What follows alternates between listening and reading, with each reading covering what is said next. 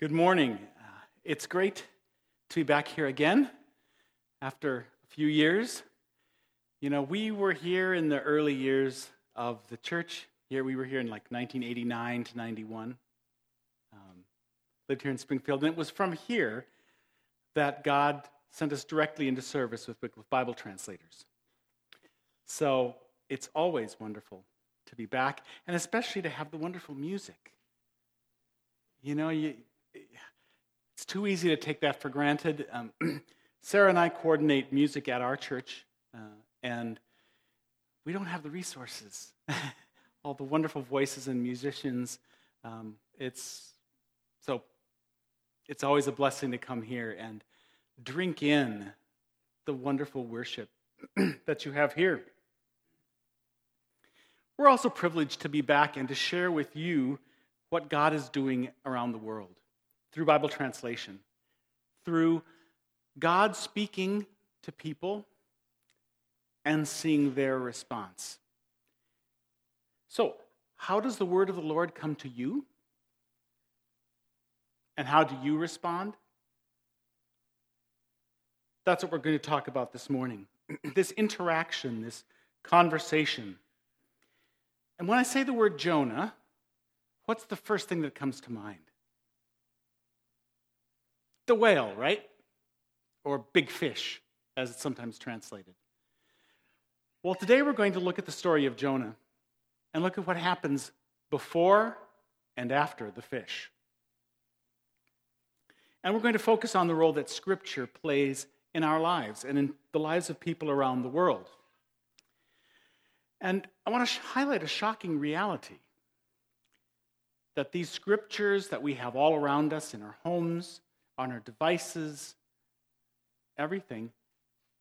Not everyone in the world has that. In fact, 1.5 billion people, 20% of the world's population, does not have the full Bible in any language they understand. And in fact, 200 million of those that speak over 1,600 languages still do not even have a single verse translated in any language they can understand. Sarah and I serve with Wycliffe Bible translators. We've been supported by this church for many years, and we work on your behalf to change this situation. Wycliffe's goal is to see people engage with God through the scriptures. So we're involved in Bible translation, in scripture use, in literacy efforts, in education, all these things that can help people engage with God in a rich, full relationship through the scriptures. Now, Sarah and I are not translators. We did linguistic training, um, but Sarah is a bookkeeper, and that's a very useful skill. So she works for coordinating finances for translation projects around the world. I'm a font designer. I design computer fonts and develop software with a team of people that focus on supporting unusual alphabets and, unusual, and minority languages throughout the world. We work out of Wycliffe UK's headquarters in England uh, and explain more about that as we go today. And in our many years of service, we have become more convinced and more awed and humbled that this book is a precious gift. We are privileged to have these scriptures in our lives. And everyone on earth should have the same access to these scriptures that we do. That's God's heart. That's justice. That's what God is calling his church to make possible. So let's turn to the book of Jonah. You may have it in a physical book in front of you, or on a phone, or a device, or something like that. and we're going to look at this story. It's about a story about the interaction of God and a person, about God's passion to save, and about his character. And we see in this book illustrations of the roles that the Bible plays in our lives. And I want to take you through seven of those roles seen in the first and third chapters. seven ways that God uses the scriptures in our lives, and seven reasons why everyone needs this book. Bible translation is also not just about the New Testament. That's often one of the initial goals, but the Old Testament is just as important. And Jonah is actually one of the first books often translated. And that's because it's a story, it's a narrative, it engages people.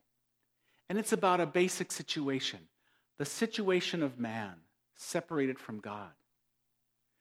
God's efforts to save those people, to reach in and speak to them. Their response, which is sometimes to run, but God's persistent effort to save. So, beginning at the um, first chapter, I'll be reading from the ESV version. Now, the word of the Lord came to Jonah, son of Amittai, saying, Arise, go to Nineveh, that great city, and call out against it, for their evil has come up before me. But Jonah rose to flee to Tarshish from the presence of the Lord. He went down to Joppa and found a ship going to Tarshish. But um, so I paid the fare and went down to go went down into it to go with him to Tarshish, away from the presence of the Lord. Now, when we hear from God, one tendency is to run, as Jonah did. God spoke, and Jonah ran. And here's the first role of God's word to expose our sin. What did God want Jonah to do? To go to Nineveh and expose their sin. To explain the things that separated them from God. It's also significant that Jonah was called to go to Nineveh. That's a very large, important city at the time in a country in the Middle East, now mostly closed to Christian witness. But God has never given up on Jonah or on Nineveh. In many countries, preaching on the street corners is not possible. And in some, even having a Bible in your possession, in your home, or even having scriptures on your phone can get you a prison sentence or worse. Yet God is using creative ways to reach people in these closed countries. How do you hear from God? Maybe it's through a book that you read.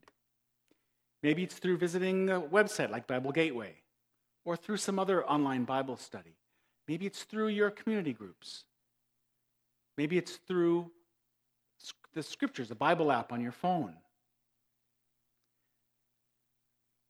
We're using custom smartphone apps to distribute the translated scriptures to people who we can't, we have no access to physically. These apps that are available can be configured to look like um, any other harmless app. But if you're stopped and searched, there's no hint that you have a Bible. There are also services in closed countries that deliver scriptures by text. So I would just text a verse reference to the number that I found out about, and I'd get back those verses in my language. And then I could delete that text from my phone so that if I'm stopped by the authorities, there's no record. See, God loves the people in closed countries, and He hasn't given up on them. And He's showing His sovereign creativity by giving us technology so that we can use that technology to reach everyone. On to verse 4. But the Lord hurled a great wind upon the sea, and there was a mighty tempest on the sea, so that the ship threatened to break up. God has a plan, and when He sets that plan into action, it can be scary. Sometimes it feels like a big storm in our lives. But here's the second role of God's Word it's to reveal God's plan and actions to save. Despite our sin, God acts. And even in the case of natural disasters or tragedies, terrible events, even ones that have nothing to do with anything we have done, God can bring salvation and healing despite tragedy.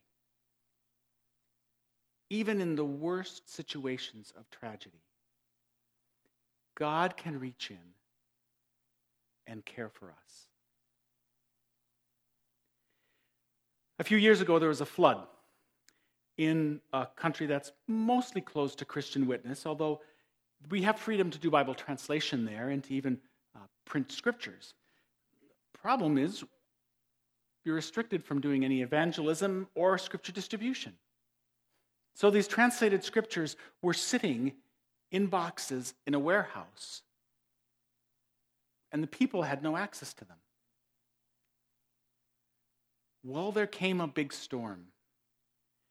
And a terrible flood came ravaging throughout that village and throughout that country. And as a result, that warehouse was broken down, and those boxes of scriptures were opened up, and those books began to float.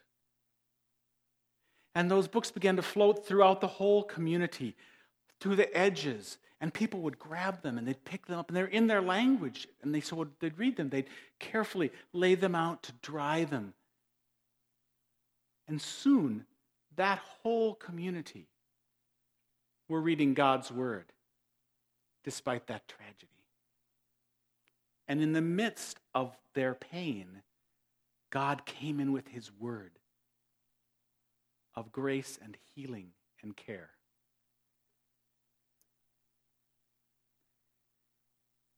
Verse 5 Then the mariners were afraid, and each cried out to his God. And they hurled the cargo that was in the ship into the sea to lighten it for them. But Jonah had gone down into the inner part of the ship and had lain down and was fast asleep. So the captain came and said to him, What do you mean, you sleeper? arise, call out to your God. Perhaps the God will give a thought to us that we won't perish. And they said to one another, uh, Come, let us cast lots, that we may know on whose account this evil has come upon us. So they cast lots, and the lot fell on Jonah. And they said to him, Tell us, uh, on whose account this evil has come upon us? What is your occupation? Where do you come from? What is your country? And of what people are you? And he said to them, I am a Hebrew, and I fear the Lord, the God of heaven, who made the sea and the dry land. Then the men were exceedingly afraid and said to him, What is this that you have done? For the men knew that he was fleeing from the presence of the Lord, because he told them. See, these sailors believed that there was a divine being who could save them. But they didn't agree on who that was. They each called out to their own God, and they wanted Jonah to call out to his too. They were all seeking the true and powerful God who could save and they wanted his salvation, and they wanted to know who he was. When they found out that Jonah had run from the Hebrew God, who they heard the stories about, about the escape, um, about of how he had reached into people's lives, they were terrified. They knew the reputation of that Hebrew God, but they didn't know him, and they knew little about him. See, people around the world want to know about the true God, even people from other religions. And this leads to the third role of God's word in our lives to reveal God's character,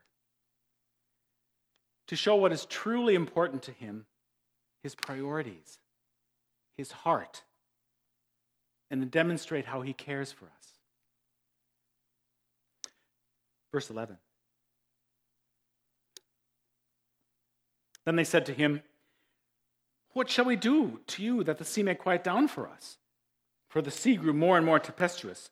And he said to them, Pick me up, hurl me into the sea, and the sea will quiet down for you. For I know it is because of me that this great tempest has come upon you.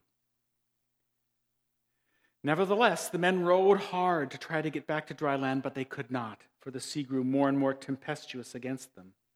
Therefore, they called out to the Lord, O Lord, let us not perish for this man's life, and let us lay not on us innocent blood, for you, O Lord, has done as it pleased you. So they picked up Jonah and they hurled him into the sea, and the sea ceased from its raging. Then the men feared the Lord exceedingly, and they offered a sacrifice to the Lord and made vows.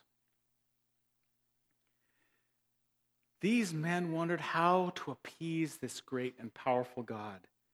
They prayed for mercy directly to him. They didn't go through an intermediary, they appealed to God Himself. They prayed to God, and that prayer is documented in the book. Why is that prayer there? We're almost to the fourth row of God's word here. Okay. Do you remember what happens next in the story? Right, this is where the whale comes in, right? Okay. Jonah is swallowed up by the fish, and after three days and nights, he's spat out onto the beach. Now, the story doesn't tell us anything about what those three days were like. All the story tells us is Jonah's prayer. Now, I won't read it all, but here's the beginning. I called out to the Lord in my, out of my distress, and he answered me.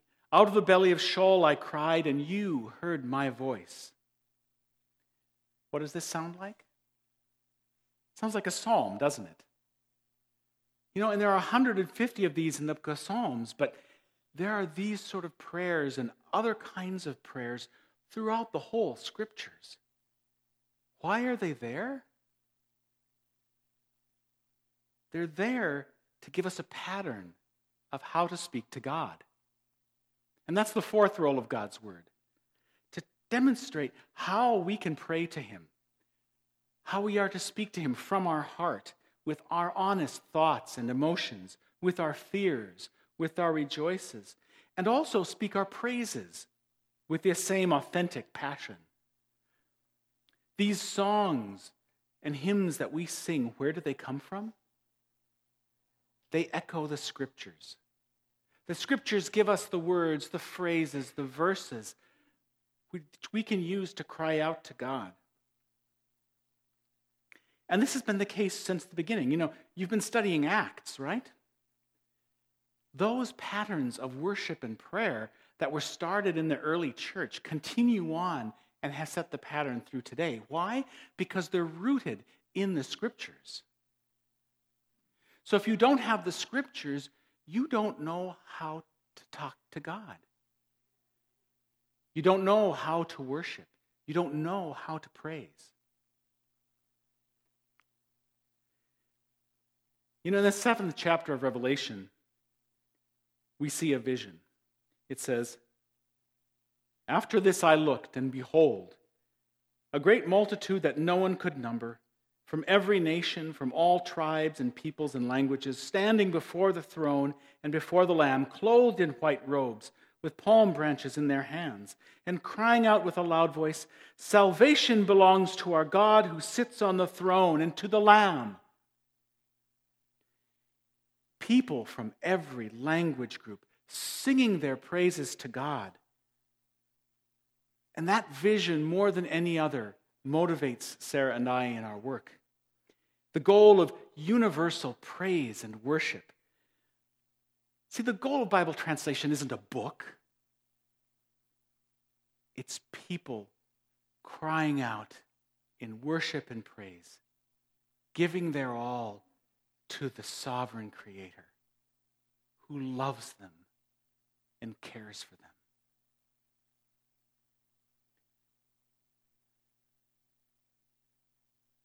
Now let's turn to chapter 3. Then the word of the Lord came to Jonah a second time, saying, Arise, go to Nineveh, that great city, and call out against it the message that I tell you. So Jonah arose and went to Nineveh, according to the word of the Lord. Now, Nineveh was an exceedingly great city, three days' journey in breadth, and Jonah began to go into the city, going a day's journey. And he called out, Yet 40 days and Nineveh will be overthrown. And the people of Nineveh believed God. God spoke again to Jonah, and this time Jonah obeyed and brought God's message to Nineveh, and the people responded. And God also speaks to us now through his word and calls us to mission. And that's the fifth role of the Bible to call us to mission, to call us to action. And that message, that mission, is the same as Jonah's to carry God's message to others. That's the purpose in all the things that God is doing. Now, has God been calling you to some particular mission or some particular task in bringing his message to others? How has the word of the Lord come to you? Maybe it's through your personal reading of the scriptures, or through the preaching and teaching here, or through your community groups, or through a friend, or through some other resource. However, God speaks to you, has He been calling you to something? And how have you responded? That may involve some small task a word, a phone call you need to make to somebody. Or it may involve a big life decision. It was here, while living in Springfield, that God prepared Sarah and me to join thousands of others working in the Bible translation movement. we could not have foreseen what He had for us. at all. But we knew we could entrust ourselves and our family into his hands. Now, there's still a great need for people to join us in this task. Uh, people from all sorts of backgrounds. That may mean a full time career, or it might be, mean becoming a prayer warrior for, from your living room. And if God is speaking to you today and placing in your heart a passion for Bible translation, if you think God wants you to do something to get involved with this, come talk to us. There are many different roles that you can have everything from full time service to prayer to encouragement. Um, so please come and speak with us after our worship today. Verse 5. And the people of Nineveh believed God. They called for a fast and put on sackcloth from the greatest of them to the least of them. And the word reached the king of Nineveh, and he arose from his throne, removed his robe, covered himself with sackcloth, and sat in ashes. And he issued a proclamation and published throughout Nineveh by the decree of the king and his nobles, let neither man nor beast, herd nor flock taste anything let them not feed or drink water, but let man and beast be covered with sackcloth, and let them call out mightily to God. Let everyone turn from his evil way and from the violence that is in his hands. Who knows, God may turn and relent and turn from his fierce anger, so that we may not perish. This was an extraordinary response. The king making himself the same as everyone else. That was unheard of. Now, we have lived in England for 17 years. And as such, um, we are, have become dual citizens. So we have British citizenship and American citizenship with the equal rights and responsibilities in both countries. But that also means we have a queen. That's a little odd for an American to have a queen, right? And we have become um, very impressed and proud of our Queen Elizabeth and her life. Um, she is a bold proclaimer of the gospel. In fact, one of her official titles is Defender of the Faith. And she takes that seriously and she speaks the gospel of Jesus Christ publicly to the whole country every year.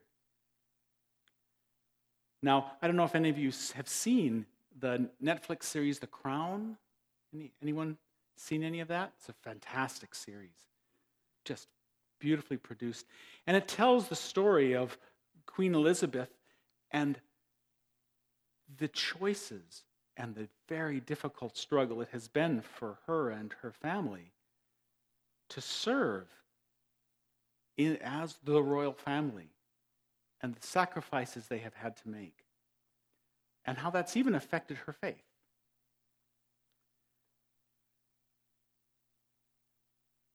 So, the idea that the king, the reigning monarch, would become just like everyone else is just unheard of today. And this illustrates the sixth and seventh roles of God's Word. God's Word tells us who we really are. It tells us who we are in Christ. Despite all the titles or background or wealth or education,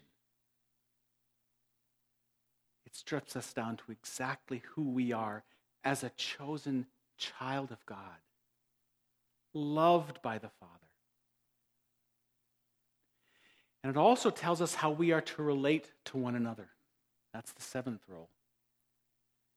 You know, in your study of Acts, you've seen how God has transformed and shaped the church and taught them things of how to relate to one another, how to deal with disagreements, how, how to deal with need within the community. The word can transform society. And the king, in this case, the king humbled himself and acted as a leader and demonstrated right behavior. The world around us is reeling from issues related to the misuse of power and authority, isn't it? The word addresses these issues and sets the pattern for leadership that is humble and responsible. And we look around at the many unjust and unfair social structures that oppress people around the world. The word reaches into those and dismantles them. We have friends that are doing Bible translation with a group of people in Asia who have had a culture based around revenge for over a thousand years. And they were recently doing a check of the translation of Luke. And they got to chapter 6 and got up to verse 31 where it says, And as you wish others would do to you, do so to them. Right? That's the golden rule, right? Makes sense to us. And they asked one of the leaders of the church, one of the church leaders there, just to check. So, can you explain what that verse means to you?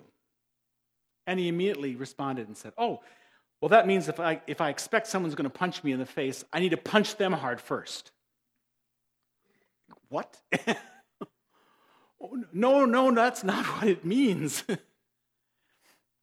and you see, in that language, there's not a clear distinction between the words wish and expect. And when he heard that verse, he processes, processed it as what you expect others to do to you, do it to them first. Well, they changed the translation to make that more clear. So they said, the good that you wish others to do to you, do so to them. Oh, and that was very clear. But that verse was key to the transformation of that society breaks down the revenge culture.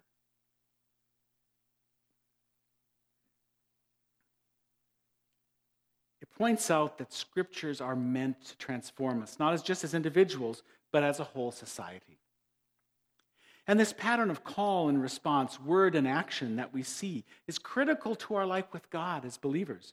If we don't have a good, healthy model for that relationship, we mess it up as humans.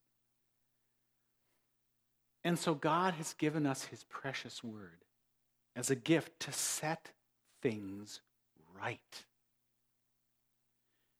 to expose our sin, the sin of our actions, the sin of our attitudes, the things that hurt one another and displease God. but it also shows his plan of salvation, his love for all of us to take us out of that sin, and to teach us about himself so that we have a right knowledge of the powerful God. The word shows us how to listen and speak to him, gives us a pattern for our worship and praise, calls us to mission and to action. It helps us to understand who we are and how we are to relate to each other. When was the last time you, you opened your scriptures with joy, with thankfulness. We so easily take them for granted. we they've always been around us. We have easy access to multiple translations. Well, I want to show you the response of people getting to the Word getting the word in their heart language for the first time. So I want you to show a three minute video about the Bagwere people from Uganda who speak the Lugwere language. They first encountered the gospel 140 years ago, but it's always felt distant to them because they've always had to use some other language to speak about God or to speak to Him. One leader described it as being in captivity for 140 years. They wanted to be free to speak to God directly from their hearts. This is the same passion that Luther and the other reformers had 500 years ago that the scriptures in the language of the people brings freedom. Go ahead and run the video.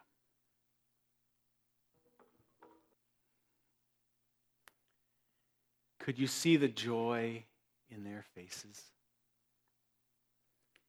You know, the word, this event was so considered so significant that even the president of Uganda came and spoke at the launch. The word has that effect. Now, today we want to thank you on behalf of the Bugwere for helping make that celebration possible because you've had a direct connection to that project. I'd like to bring Sarah up. Sarah has supported this translation project from early on in the project. She's coordinated the channeling of funds to the project, managed the difficult issues of fund transfers and exchange rates, um, and has had an ongoing relationship with the leaders, encouraging them. And I and my font developers created the fonts they used to publish the scriptures, to do the literacy work, the, the teaching to read and write. Um, and your support for those tasks helped make that possible. Um, and will continue as they do the, New Te- the Old Testament translation as well, including that story of Jonah. So come and speak to us after the service to learn more we have a couple of interesting Bibles with unusual alphabets in them to look at at the table out there. We have some, have some single sheets from one of the Bibles that you can take back with you, stick it in your Bible, and remind you to pray for Bibleless people who don't yet have those scriptures that you enjoy. Uh, I want to conclude with a final verse from Jonah that we're going to look at today. Verse 10. When God saw what they did, how they turned from their evil way, God relented of the disaster that he said he would do to them, and he did not do it. We serve a God who, in the words of Jonah in chapter 4, is merciful, slow to anger, abounding in steadfast love, and relenting from disaster. Thank you for helping people around the world to get to know that God. And may we all grow in our appreciation for this precious gift, this book that God has given us. May we embrace it. May we hold it tightly to our hearts and read it with joy and thanks to the God who saves. Let's pray together.